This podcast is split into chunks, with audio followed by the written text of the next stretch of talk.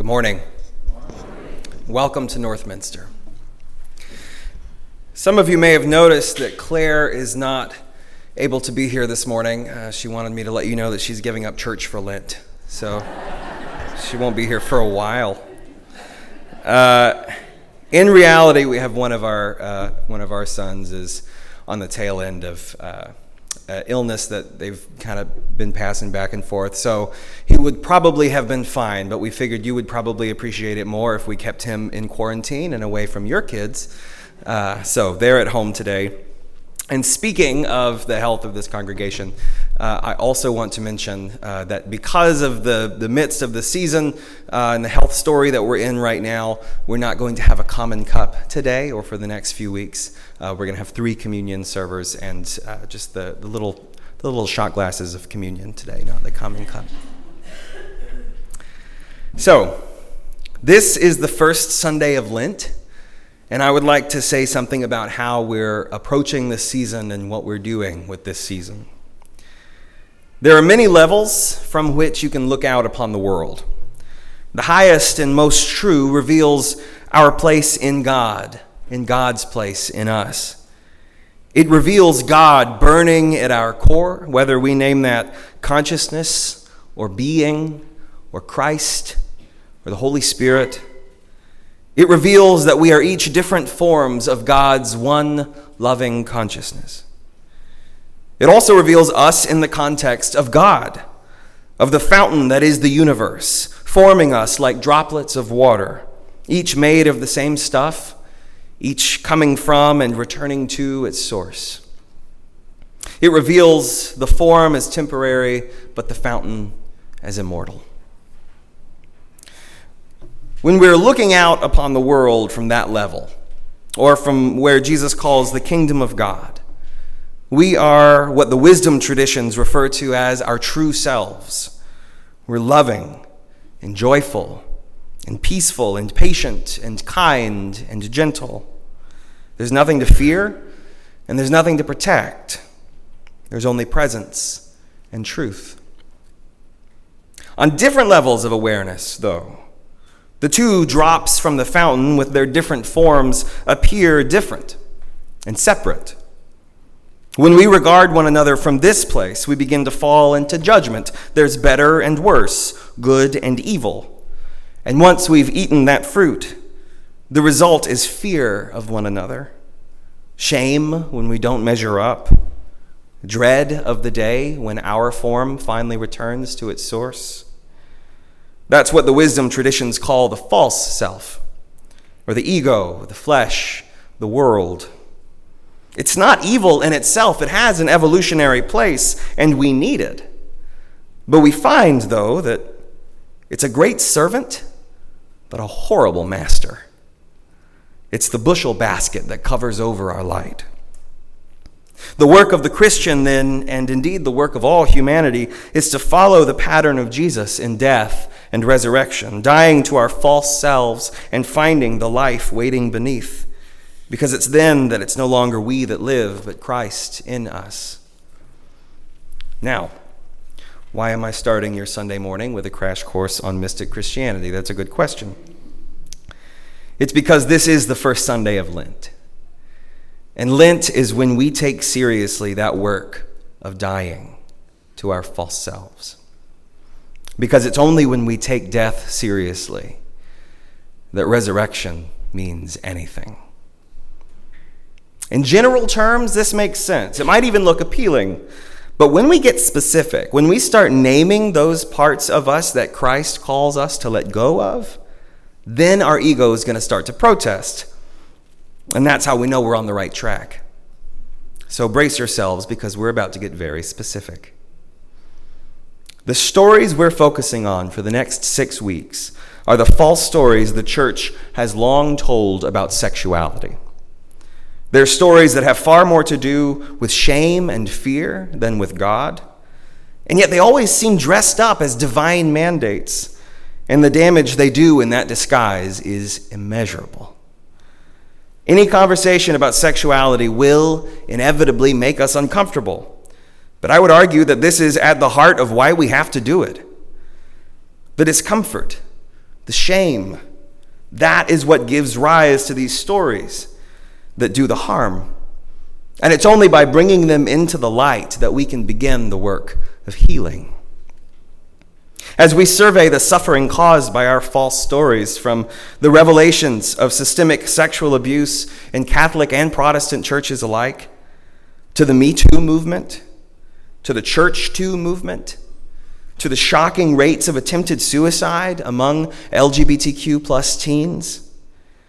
As we look at this suffering, I hope it becomes clear to us that our discomfort talking about sex is a small price to pay for the healing work that must be done. Now, having said that, I also want to give a trigger warning. Like I mentioned before, this conversation will take us into uh, conversations about implications of sexual abuse, particularly in the church. And there's a difference between embracing your discomfort and having to sit through something that does psychological damage. So I want you to know there's a difference, and there's no shame if this conversation is not for you right now. But having said that, I now invite us to set about our work to start our Lenten journey of awareness, of confession, and repentance. Northminster, let's go about our work of dying to the false stories because it's only then that we can discover the miracle of resurrection waiting for us at the end of this journey. Let us begin the corporate work of Lent. Corporate confession is a central part of the season of Lent. Throughout this season, in the place of our usual pastoral prayer, we will offer a confession together, and though they will take different forms, each will attempt to guide us toward our aim of taking a hard look at the ways we have fallen short, that we might do the work of letting go, of dying fully and well. As we enter this time of confession, I invite you to participate. Each time I conclude with the line, Merciful God, we humbly repent of our sin. You are invited to respond, O God, gracious God, have mercy on us. The confessions I will read are loose quotes from the book Shameless by Reverend Nadia Bolz Weber, which many of us will be reading together over the next several weeks. May her words help guide us into this season of reflecting on the church's relationship with sex. Let us pray. O oh God, as a part of your church in this world, we acknowledge that in our striving for sexual purity, or at least the appearance of it, we have led ourselves straight into pride and despair, not into holiness. Because holiness is about union with, and purity is about separation from. For confusing the two, merciful God, we humbly repent of our sin. O God, gracious God, have mercy on us. We lament that in our culture, Christians are known for being more loyal to ideas and doctrines than they are to people. If the teachings of the church are harming the bodies and spirits of people, we ought to rethink those teachings. We have elevated purity at the expense of humanity, leading not to an increase of holiness, but to a culture of secrecy, hypocrisy, and double standards.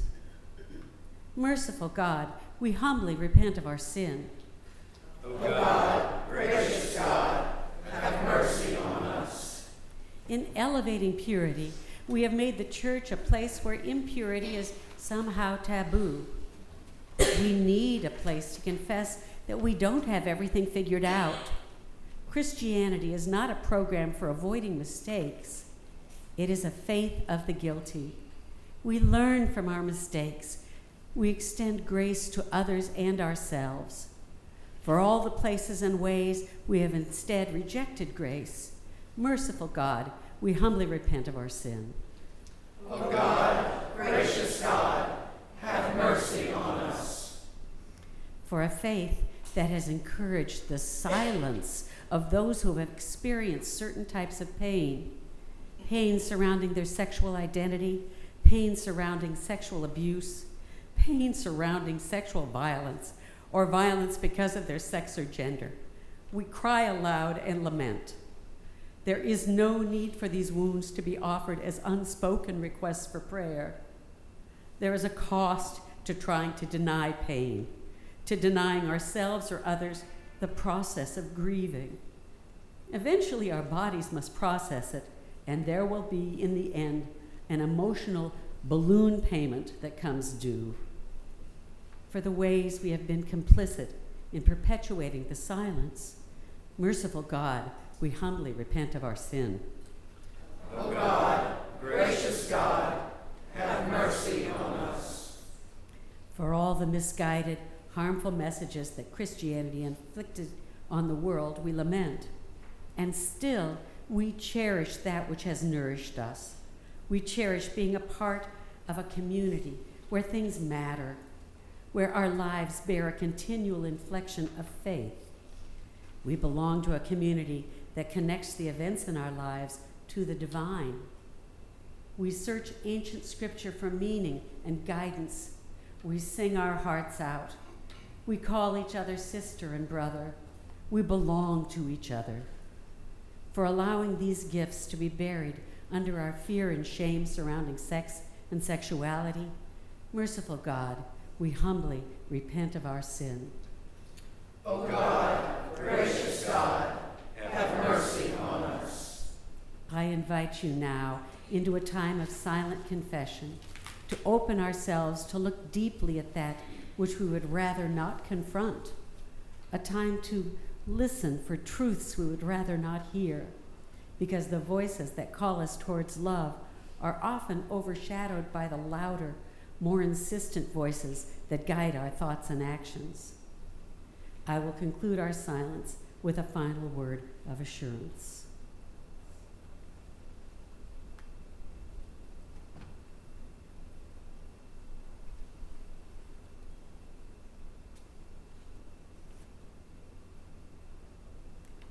Beloved of God, where sin has increased, grace abounds all the more. You are seen and known by God, and you are loved. Amen.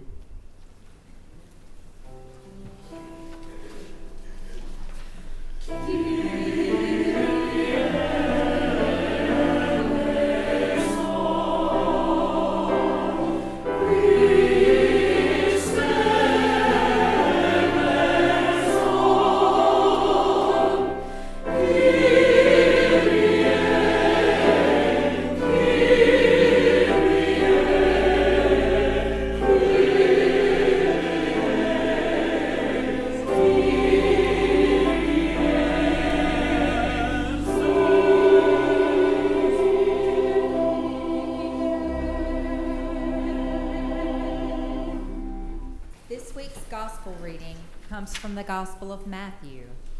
After being baptized by John in the Jordan, Jesus went into the desert like the children of Israel had done so many years before. In Scripture, the desert is a place of trial. It is a place of discomfort, but also a place of clarity. The desert is where we hear most clearly the voice of the ego, the accusing, false voice in our soul that is constantly making promises it can never keep. The desert is where we see it and where we learn to let it go. This reading then is ideal for the first Sunday of Lent as the church begins her own 40 day sojourn into the desert. May we see ourselves in this universal human story. Hear now this reading from the Gospel according to Matthew. Then Jesus was led into the desert by the Spirit to be tempted by the accuser. After fasting for 40 days and 40 nights, Jesus was hungry. So the tempter approached and said, If you are the only begotten, command these stones to turn into bread. Jesus replied, Scripture says, We live not on bread alone, but on every utterance that comes from the mouth of God. Next, the accuser took Jesus to the holy city, set him on the parapet of the temple, and said, if you are the only begotten, throw yourself down. Scripture says, God will tell the angels to take care of you. With their hands they will support you, that you may never stumble on a stone. Jesus answered, Scripture also says, Do not put God to the test. The accuser then took Jesus up a very high mountain and displayed all the dominions of the world in their magnificence, promising, All these I will give you if you fall down and worship me. At this, Jesus said to the accuser, Away with you, my adversary. Scripture says, You will worship the Most High God. God alone will you adore. At that, the accuser left, and the angels came and attended Jesus.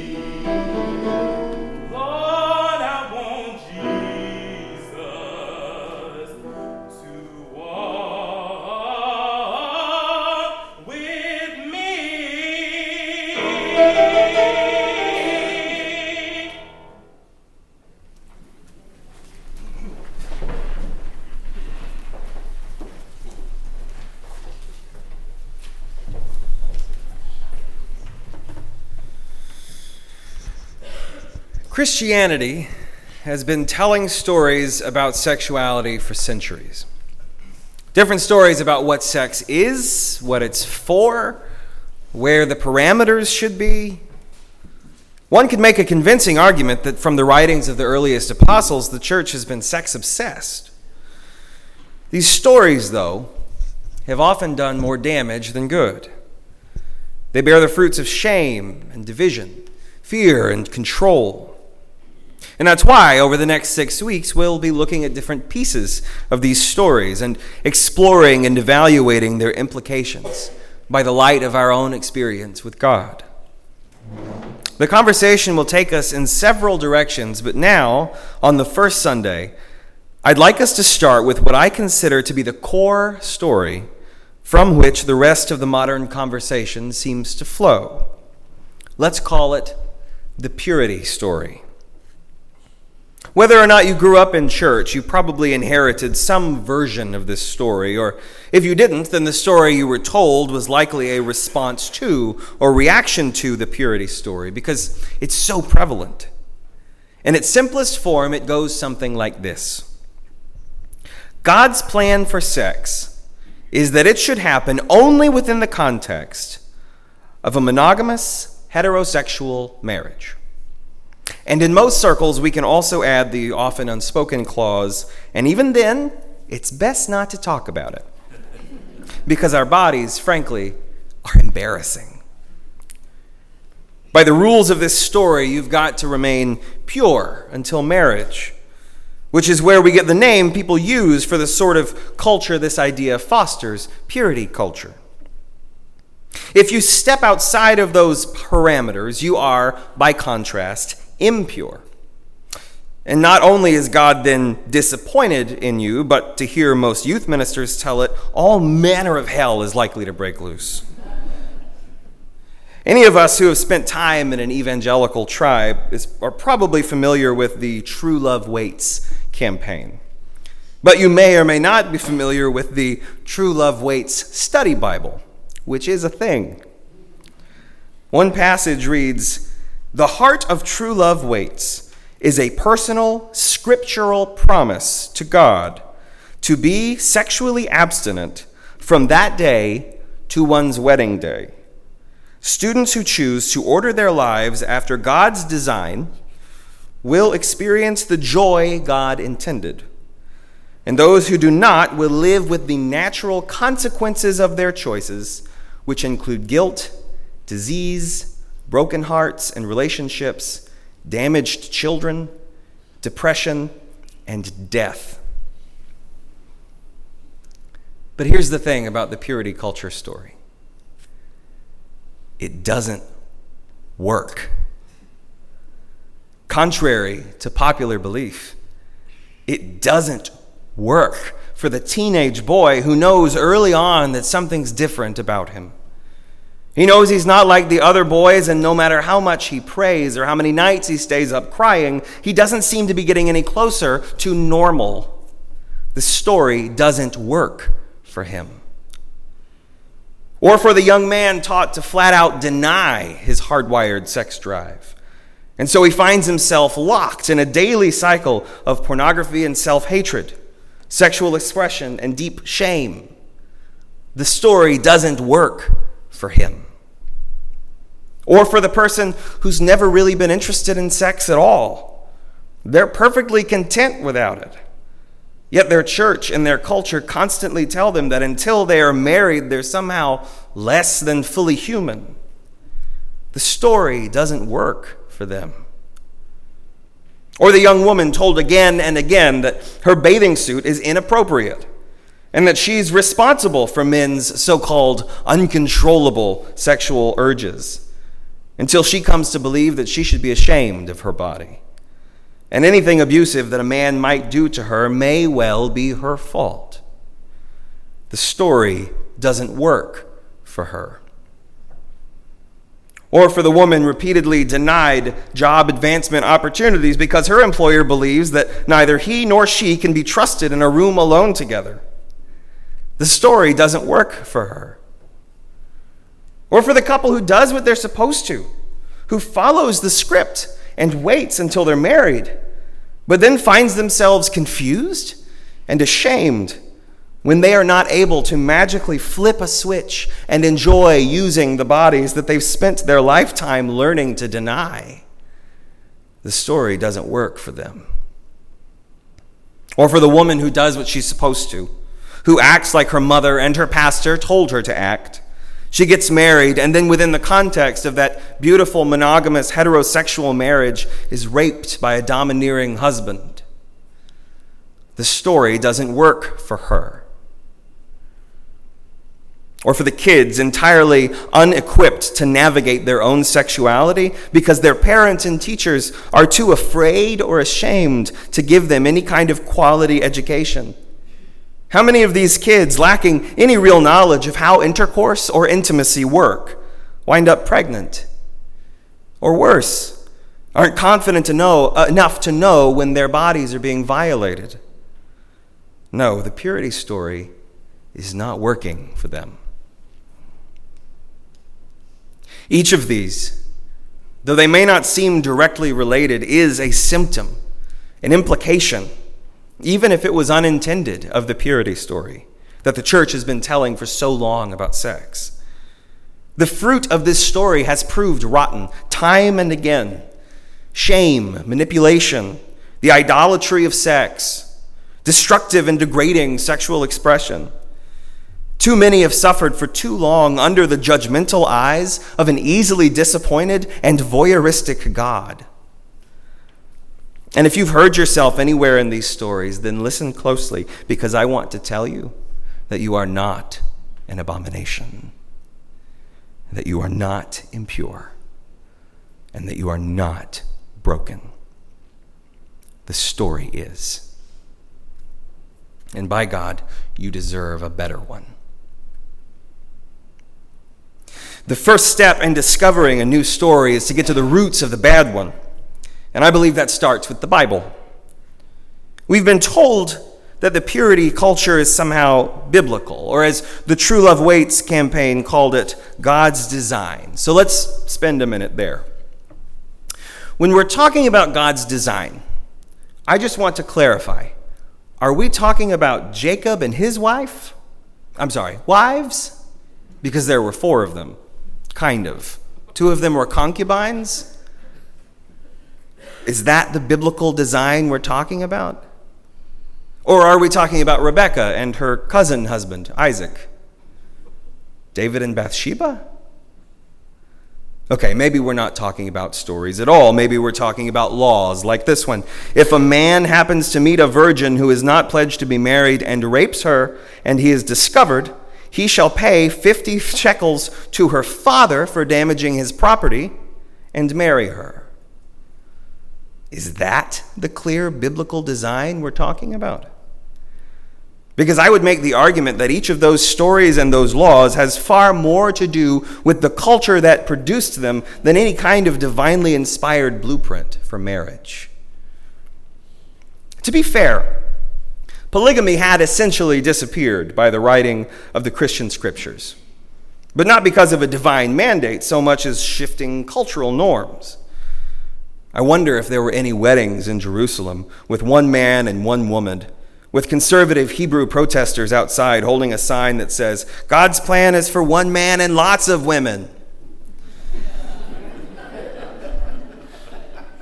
However, what we find in the Greco Roman world in which the Christian scriptures were written is still an understanding of marriage totally rooted in patriarchy and property rights. Paul's epistles were written within the matrix of that cultural assumption which is why hearing him teach about marriage frankly sounds like sandpaper to our ears. He writes, Wives, be subject to your husbands as you are to the Lord. For the husband is the head of the wife, just as Christ is the head of the church, the body of which he is the Savior. Just as the church is subject to Christ, so wives ought to be in everything subject to their husbands.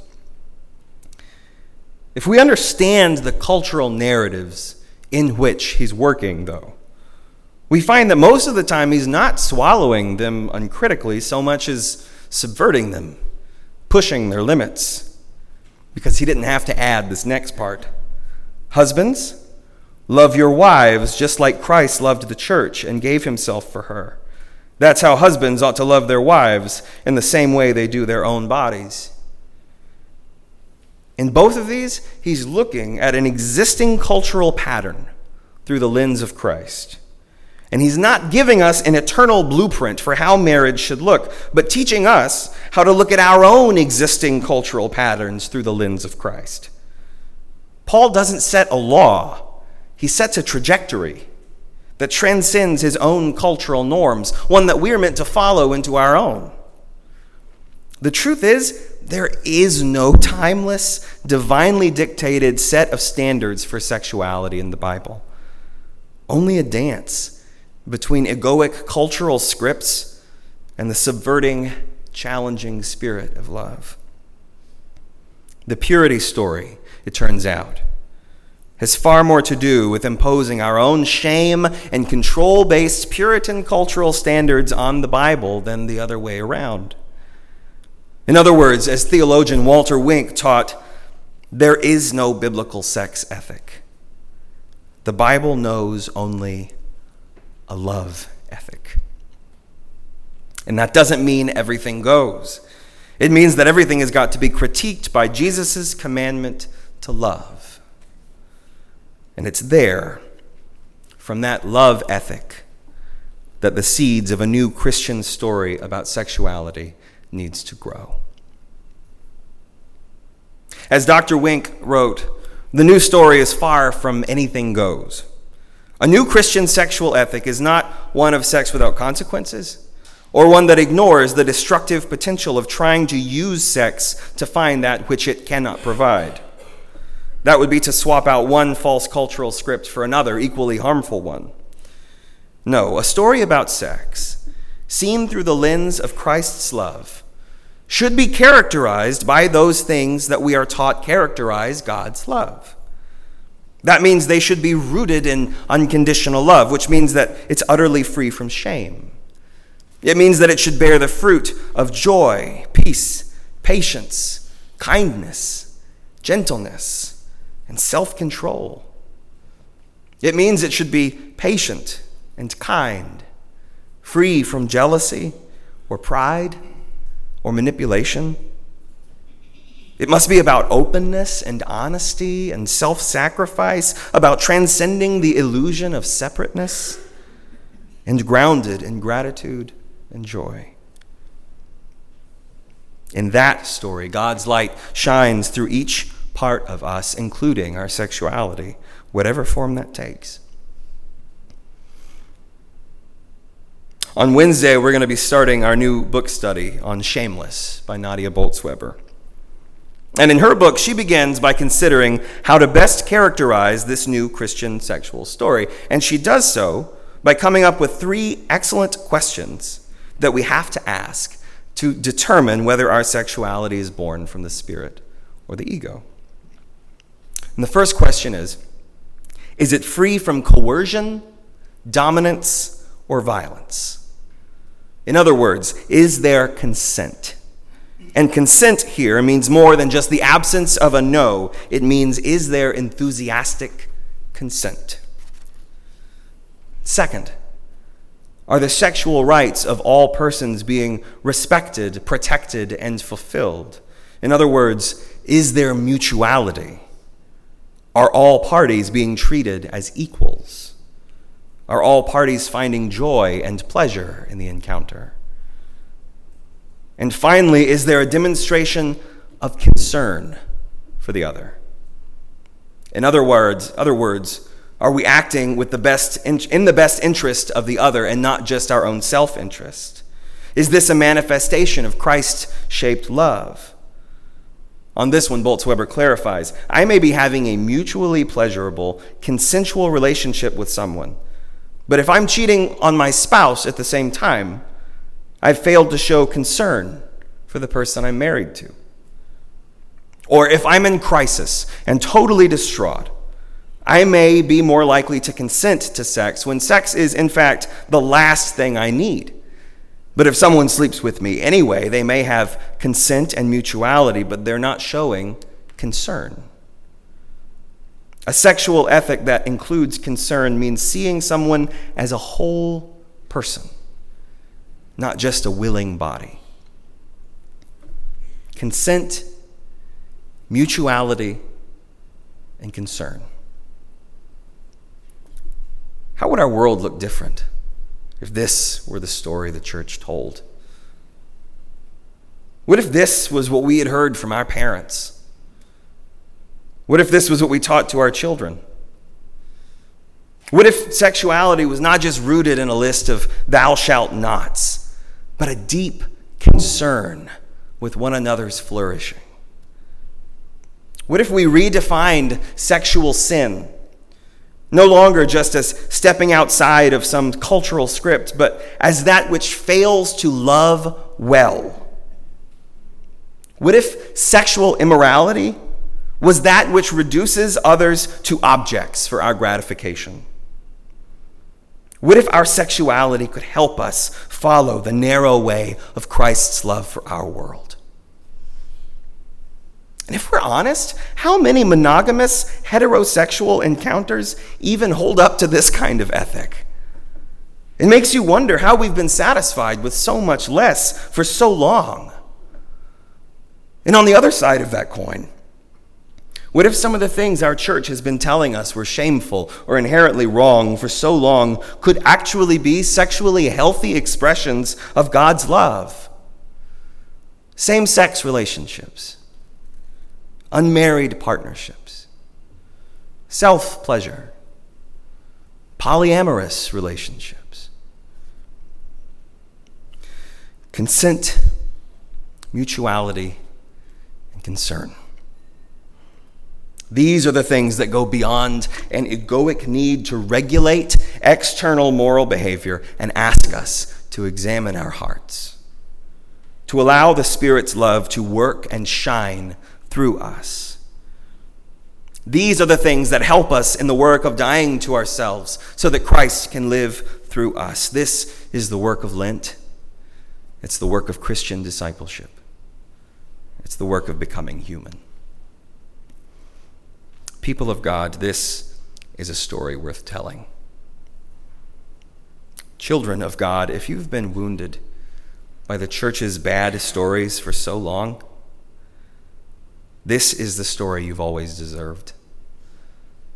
And I'm so sorry if you haven't gotten it until now.